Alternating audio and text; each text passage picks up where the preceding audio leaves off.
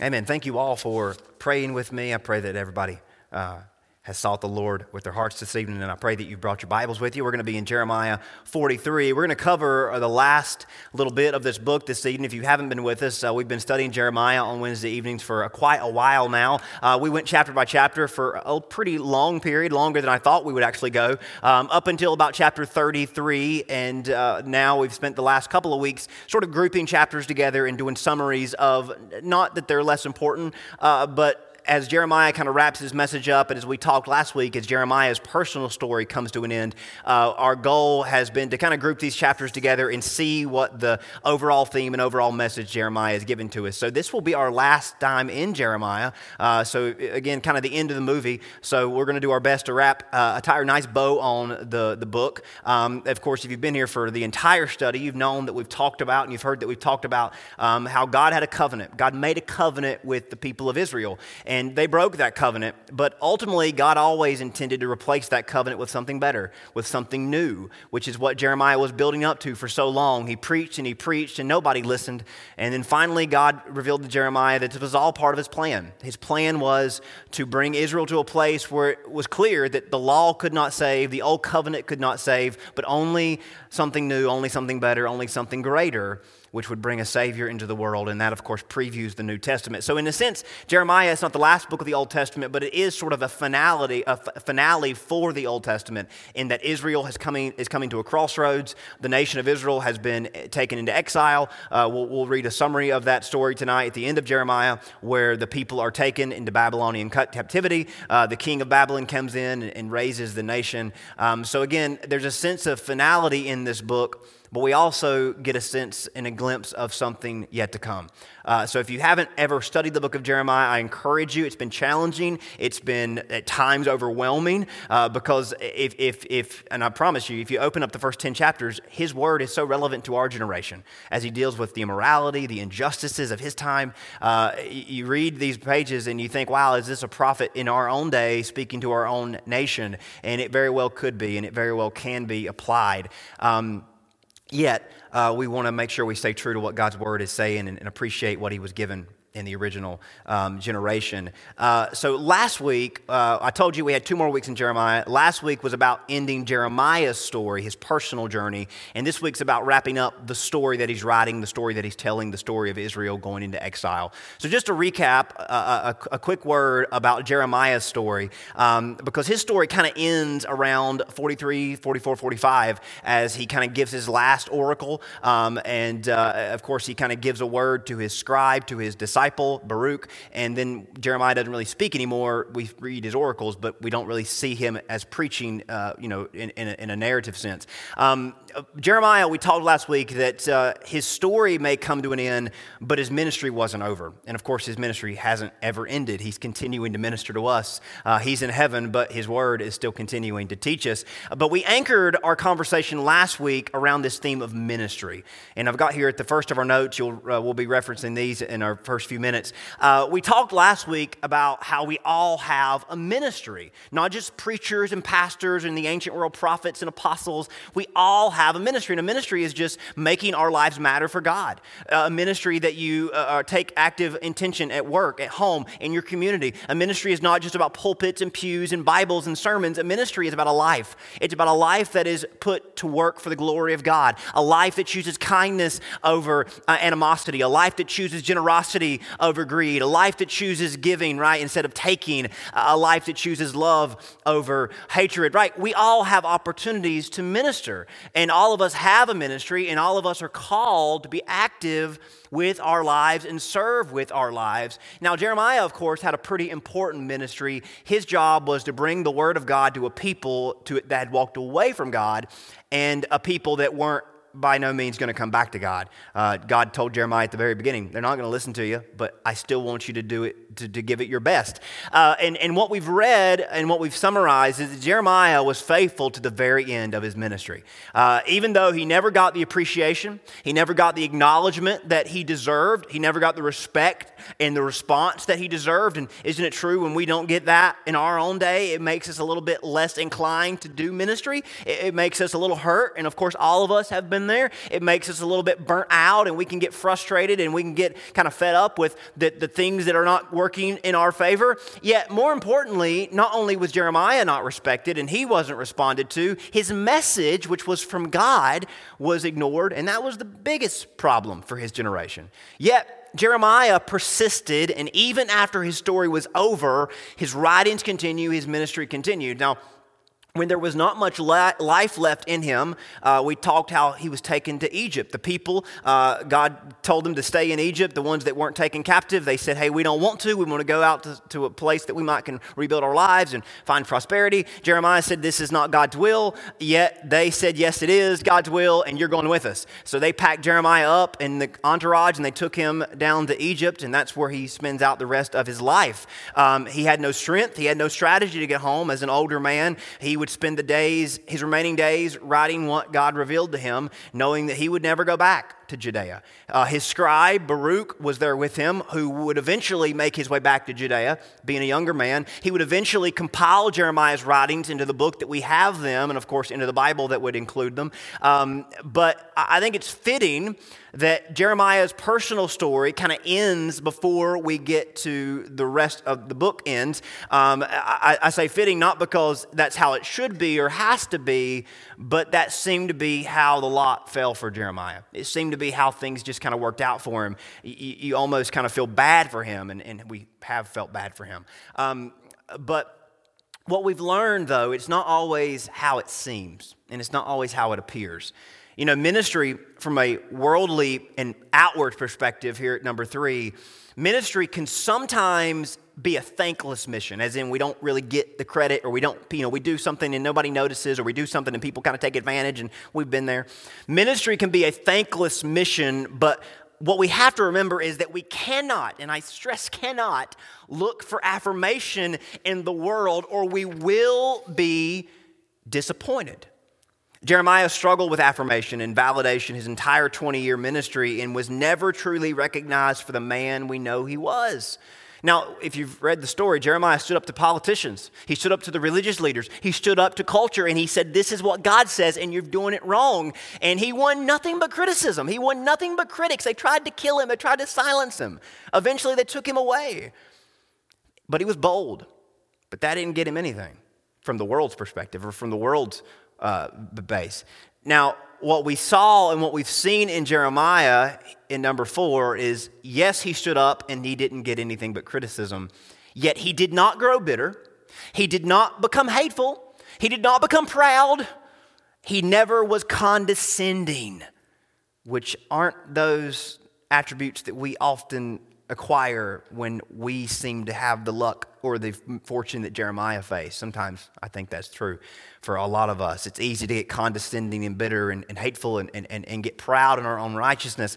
Uh, Jeremiah remained focused on the Lord and remained faithful to the Lord. Now, I want to read Jeremiah 43. I want us to read the first seven verses. This from what the scripture says, um, this is Jeremiah's last public sermon, uh, which I think that's pretty important to take note of. Uh, now, again, this is not the last chapter of, the of, of his book. We read uh, uh, 10 more chapters, which is part of the oracles that God gave Jeremiah that we know and we believe that he didn't preach publicly, but that he wrote and inscribed, and of course, that are recorded in the book. But you'll understand why this was the last sermon that he preached publicly by how these first seven verses kind of play out. Now, it happened when Jeremiah had stopped speaking to all the people all the words of the Lord their God, for which the Lord their God had sent him to them, all these words. So again, this is kind of that's a summary of his last oracle to the people. That uh, Azariah, the son of Hoshaiah, and Johanan, the son of Kareah, and all the proud men spoke, saying to Jeremiah, You speak falsely. The Lord our God has not sent you to say, Do not go down to Egypt to dwell there. And they said, Jeremiah, you're telling us a lie. You've been lying to us for 20 years, even though everything you've said has come true. We're just going to you know, pretend that didn't happen. But Baruch, the son of Neriah, has set you against us to deliver us into the hand of the Chaldeans or the Babylonians, that they may put us to death or carry us away captive to Babylon. So Johanan, the son of Kareah, all the captains of the forces and all the people would not obey the voice of the Lord to remain in the land of Judah.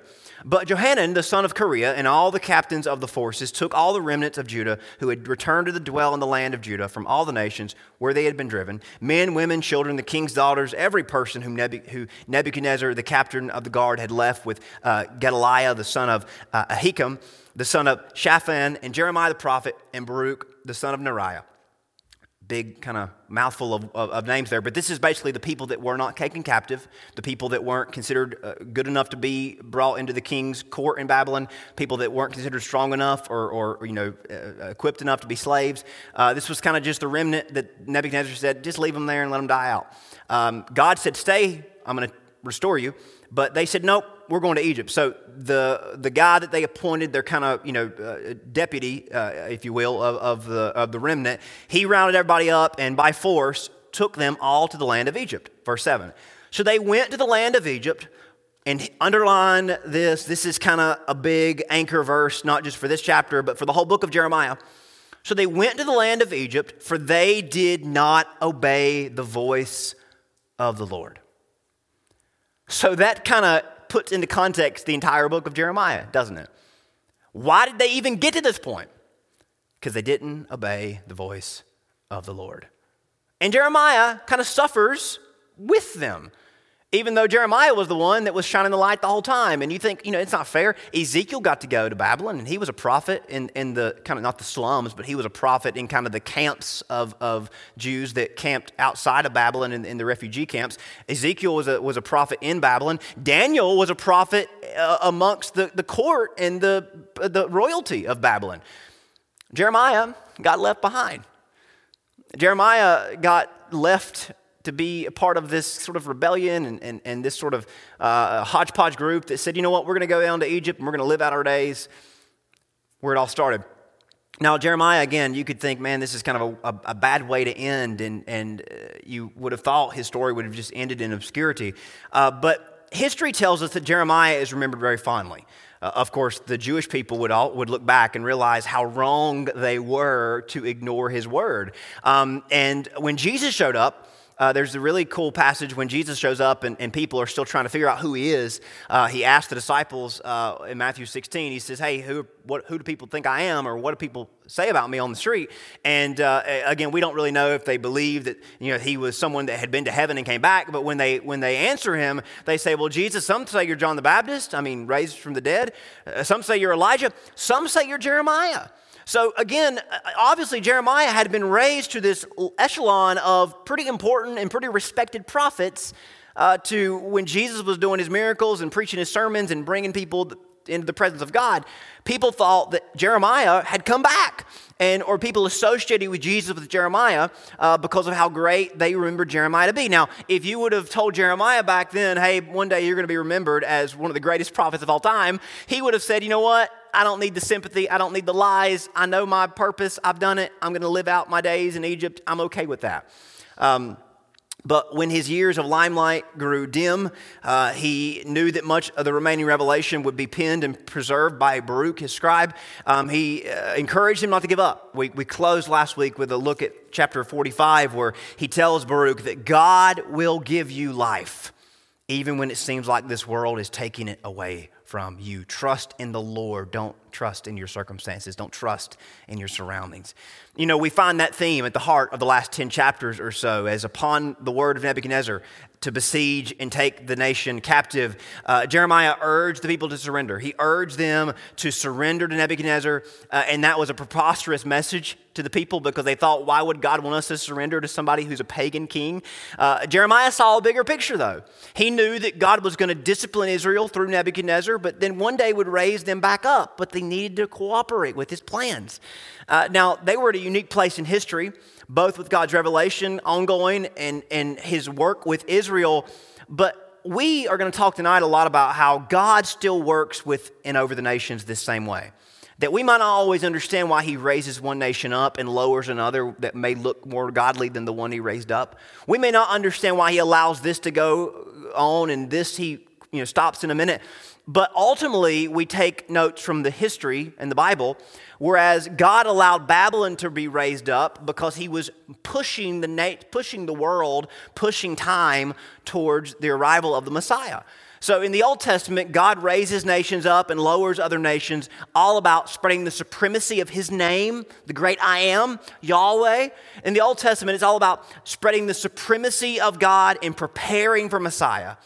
But now on this side of the cross, God raises and lowers and works amongst the nations for the same purpose to spread the gospel of Messiah, spread the gospel of Jesus, and prepare His kingdom.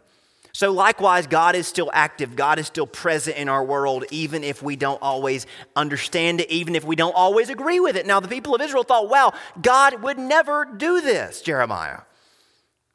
But exactly, Eh, but that is exactly what he was doing, yet they would not cooperate. When God said surrender, they would not surrender. When God said remain, they would not remain. Now, I want to talk about this because I think it's important. They end up back in Egypt. Is that not kind of ironic? I mean, you know how this story started, don't you?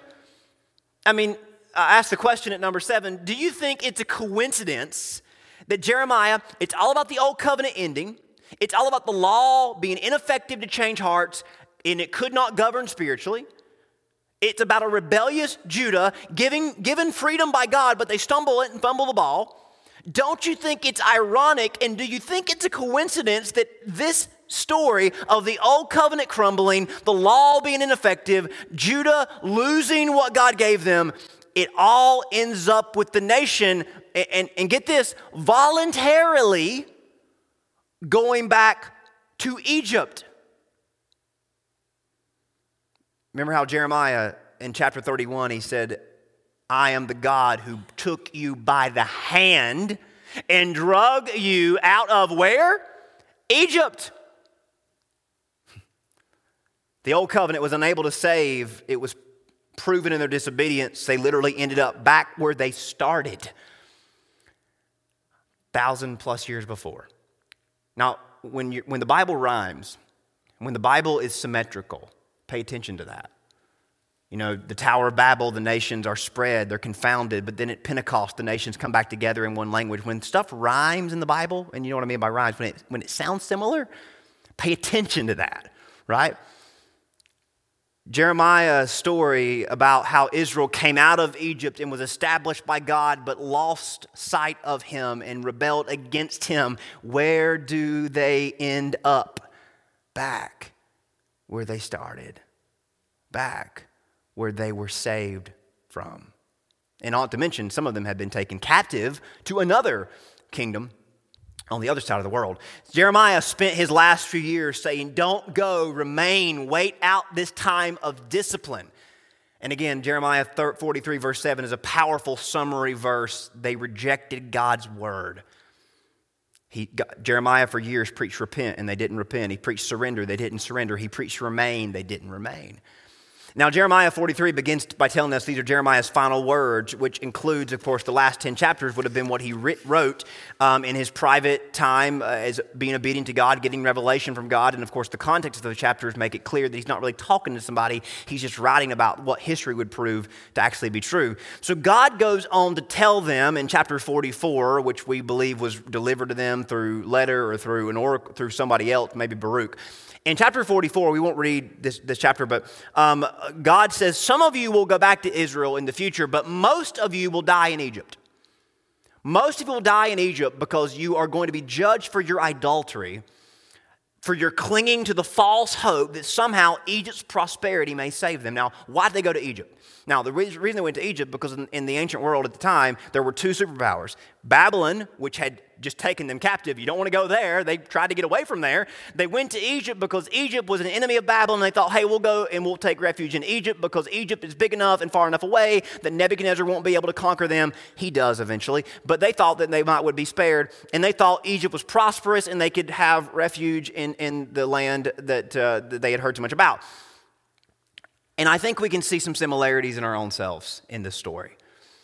That oftentimes we get so worried about something on this side that rather than looking to God and trusting His plan in the middle where we're at, we cling to something else that doesn't prove to be stronger and doesn't prove to be better, but it makes us feel better. You know what that is? It's an idol.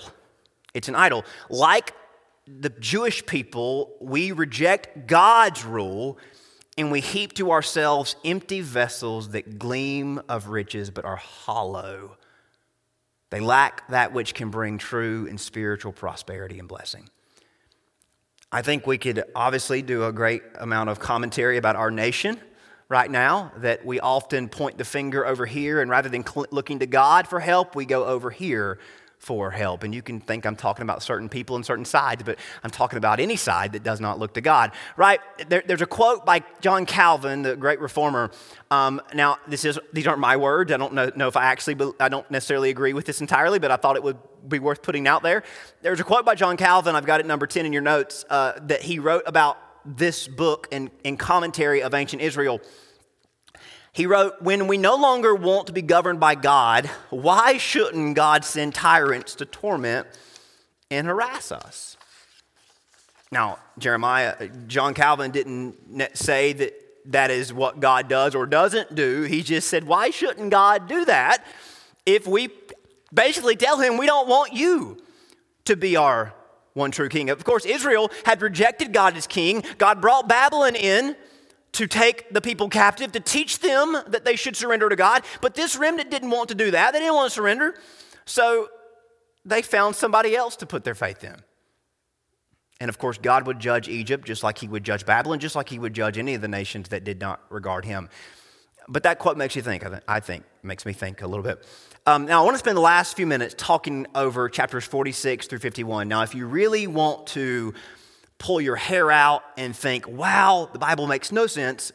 Read chapter 46 through 51 with no context, which of course you wouldn't do that, but if you just opened the Bible up and started reading some of these chapters, you would think, wow, I don't really know what's going on there.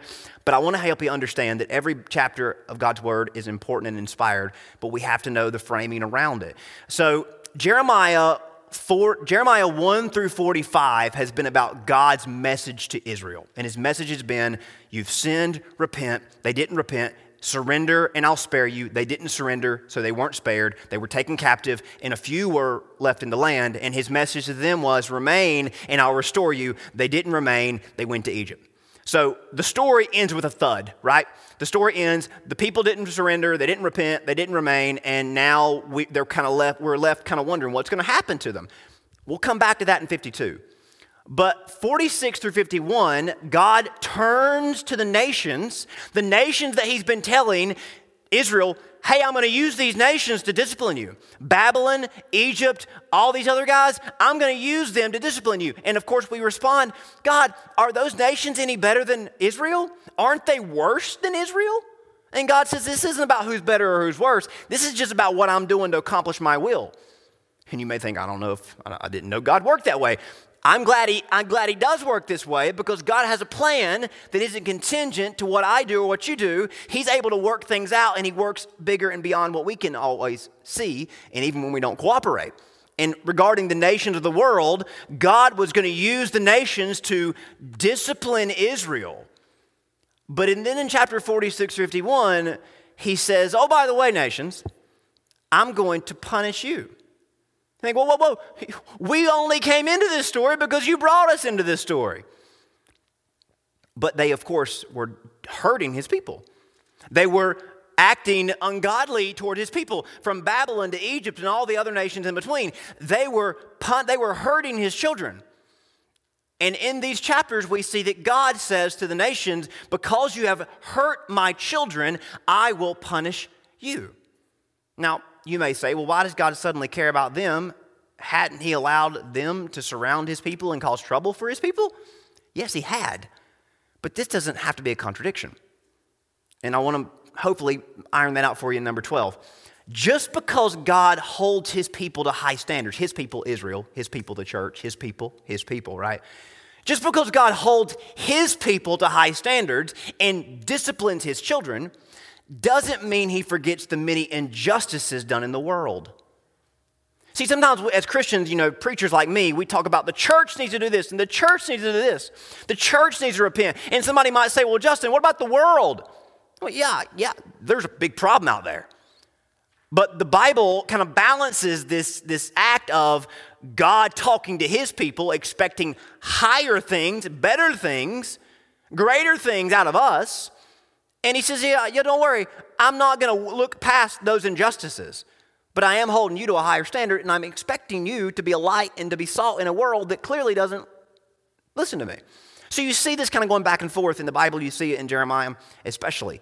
So this is the part of the story and of studying God's sovereignty and trusting in his plans that may at times make us weary, but only because sometimes God's rollout is slow. Because remember, it's because he is patient and always intends on redeeming, he always intends on redemption. So that's why he was working kind of like, I guess you could say, working both sides of the street.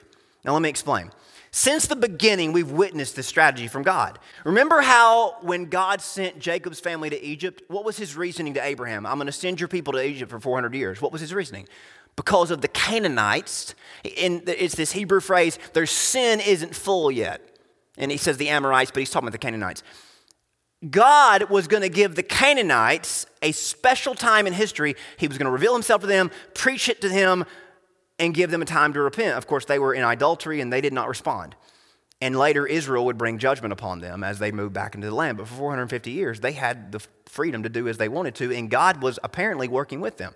Now, remember, he sent Jonah to preach repentance to Nineveh in Assyria when Assyria would later try to hurt God's people, and of course, Babylon would then take over Assyria. But God preached repentance to Nineveh, and a massive revival broke out. The message here is God is always working on a global scale. We don't always realize it because we usually only care about what affects us, right? And we have that kind of light shining on a hill, you know, pilgrim Puritan effect where it's just us and God. But there's a bigger world out there, and God's working at all times in all places. Uh, maybe that's a good reminder that the song isn't about us, but the God is always for us. We just have to trust what part of the story we're in. Now, we take heart knowing that God's in control, and ultimately, He is at work to bring redemption to all people. And if that means discomfort for us for a season, the prayer is that we see the bigger picture. Now, the thought of that might concern us, especially in this case where God allowed the world to trample over His own people. An act of judgment on Israel was an act of mercy on the nations. Now, think about that.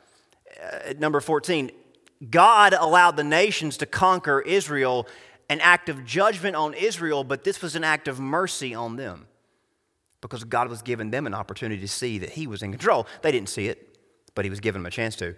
But here we have God promising not to look past their sins. The moral of the story, so moral of the story, verse number 15, we need to give God give place to God's mercy to save and His wrath to judge. Just like I can't save you, it's not my place to judge you, and I can't bring wrath upon you, and I shouldn't even try.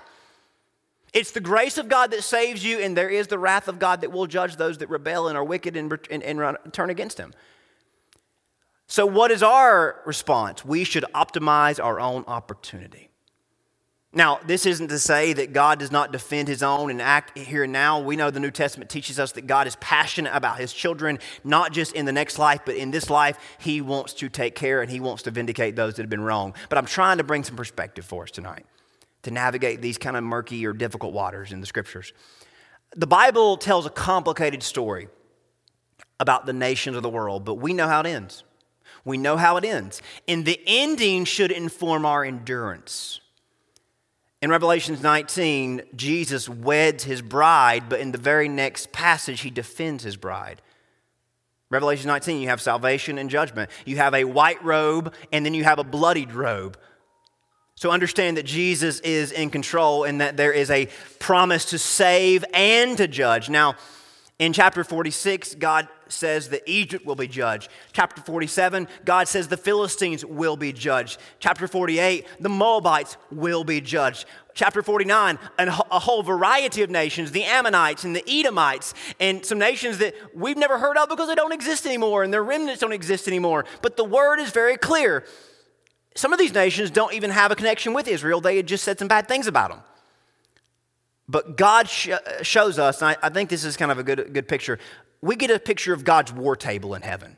We get a picture of his table where all the pieces are at, reminding us that there are a lot of pieces on God's chessboard. But what is God's motive through it all? Number six or number 17. Even to this day, God works through all the nations. Here is the main, here is his motive for an ultimate, should be ultimate purpose of spreading the gospel and preparing his kingdom. That's my best way to summarize it for you. What was God doing in the Old Testament? He was setting the table for a Messiah to come through Israel. And by bringing Israel through all these nations, what was he doing? He was exposing the nations to the one true God.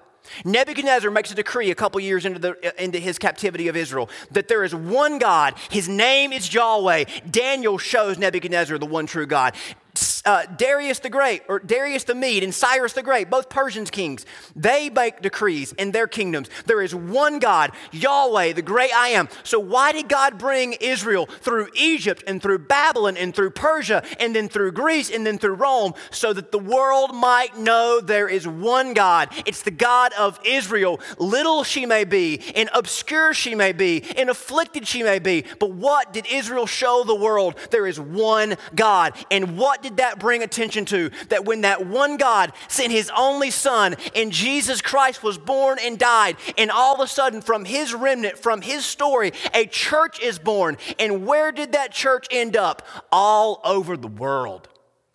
So, don't you see what God is doing? He used Israel to tell the whole world there is one God. And all those years later, a Messiah came pointing to that one God from that same nation. And then from that nation, he built a church that went to the world.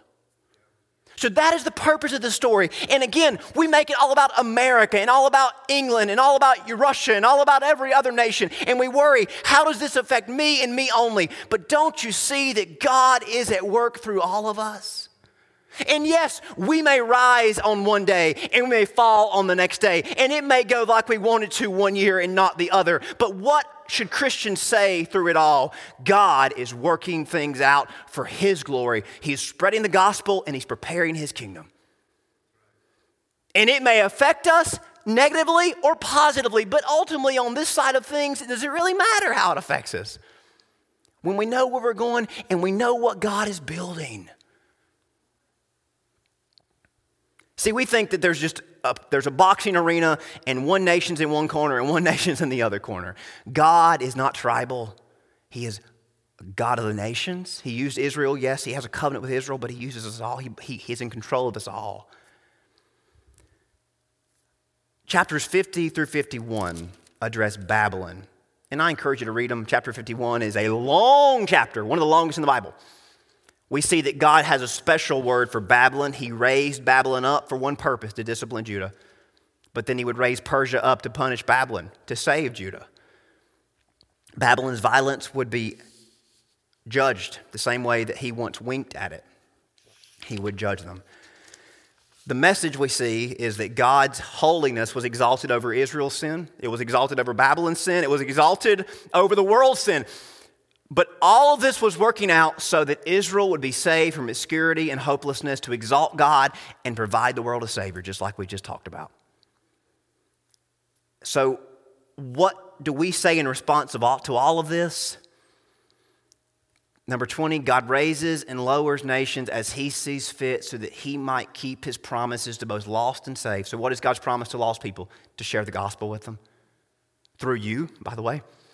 What is God's promise to save people, to prepare a kingdom for you? And what is his promise also to show his power over the wicked? He demonstrates his power over those that rebel against him. So we should take courage and heart from this story. So while we navigate and while we wait, what do we do? And we don't know what God's doing right now through America, through the Middle East, through Russia, through all the other nations, China. We don't know that. And we can say, I think this and I think that. And we hope that we're always on the winning team. We don't know. Right? We don't know what's going to happen. So, what do we know? We know this that we will be judged for the decisions that we make, but we will be saved by a decision God makes and that God has made. Our salvation is not based on what one nation does over the other, it's based on what God has done for all nations. That's through Jesus.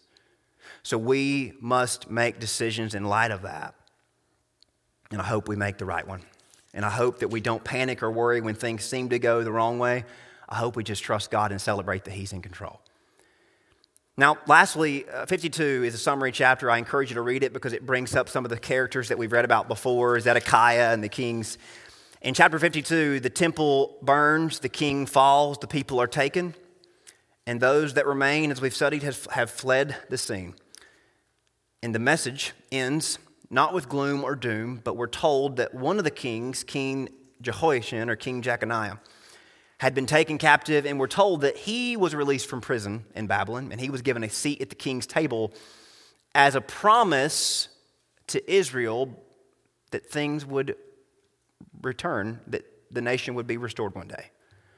Now, Jeremiah didn't get to see this. He wrote about it. He saw it, I'm sure, in a vision, but he didn't get to see it in person. Jeremiah died not getting to relish in these promises. Most of this generation died without being restored. Yet the promise here at the end of 52 is that God was going to keep his promise to Israel and ultimately his promise to the world by bringing a Savior through the nation of Israel. I want to give you one last word on Jeremiah, though. Jeremiah wrote a book called Lamentations, which is an appendix to the book of Jeremiah. It's about his sorrows, it's about his observation of the pain and, and the turmoil that he watched in Israel and then in Egypt. He writes about how he tried to bring people a remedy, but they never would pick it up, they never would respond, they never believed, and it broke his heart. He writes about how what he watched Israel go through was like being publicly impaled he describes kind of an early form of, of, of, crucifixion. He writes about feeling as if he was being publicly shamed. He felt like the temple had fallen on himself. He felt as if he had been murdered in front of everybody. That's how painful it was to go through what he went through. But Jeremiah did not give up ultimately. He writes in Lamentations, from scripture that you've read before and heard before. We've sang these words many times. He writes in Lamentations 3, verse number 19 Remember my affliction and my roaming, the wormwood and the gall. My soul still remembers and it sinks within me about the pain he was going through. But I recall this to mind. Therefore, I have hope. Through the Lord's mercies, we are not consumed because his compassions fail not. They are new every morning. Great is your faithfulness. The Lord is my portion, says my soul. Therefore, I hope in him. The Lord is good to those who wait for him, to the soul who seeks him. It is good that those should hope and wait quietly, for salvation is of the Lord. So, Jeremiah is a book about waiting. We've seen one way that doesn't work, and we've seen that God is moving a lot of pieces around to make it work. But Jeremiah didn't get to enjoy this in his lifetime. He died waiting. He died hoping. We've been reminded tonight that God is sovereign, and we've seen that He did keep His promise. He restored Israel, He brought a Savior through Israel, and He brought a Savior to the world, and He built a church that you're sitting in tonight. We've seen tonight that God is just, that He vows to save and He vows to judge.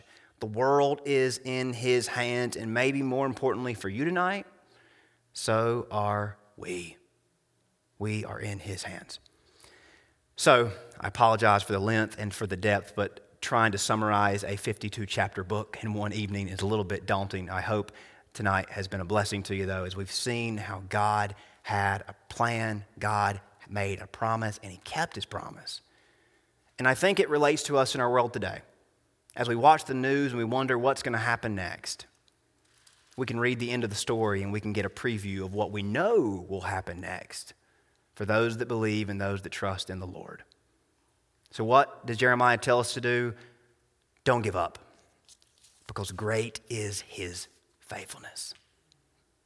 Amen. Let me pray for you. Father, thank you so much for your word. Thank you for helping us just wrap our minds around how awesome you are and how glorious your plans are. God, it's, it's a privilege for us to get to look back and see how you were working in every corner and you were working on every page of history. And it's awesome for us to say, wow, we, we know you did that, but we also need to confess that you're still doing that. You're still working, you're still in control. And sometimes we don't agree with it, sometimes we worry about it and we get afraid and we get anxious, but help us to have that faith that Jeremiah had. And he died not getting to relish in any of the good news, he just died with hope. We don't simply have hope, we have faith.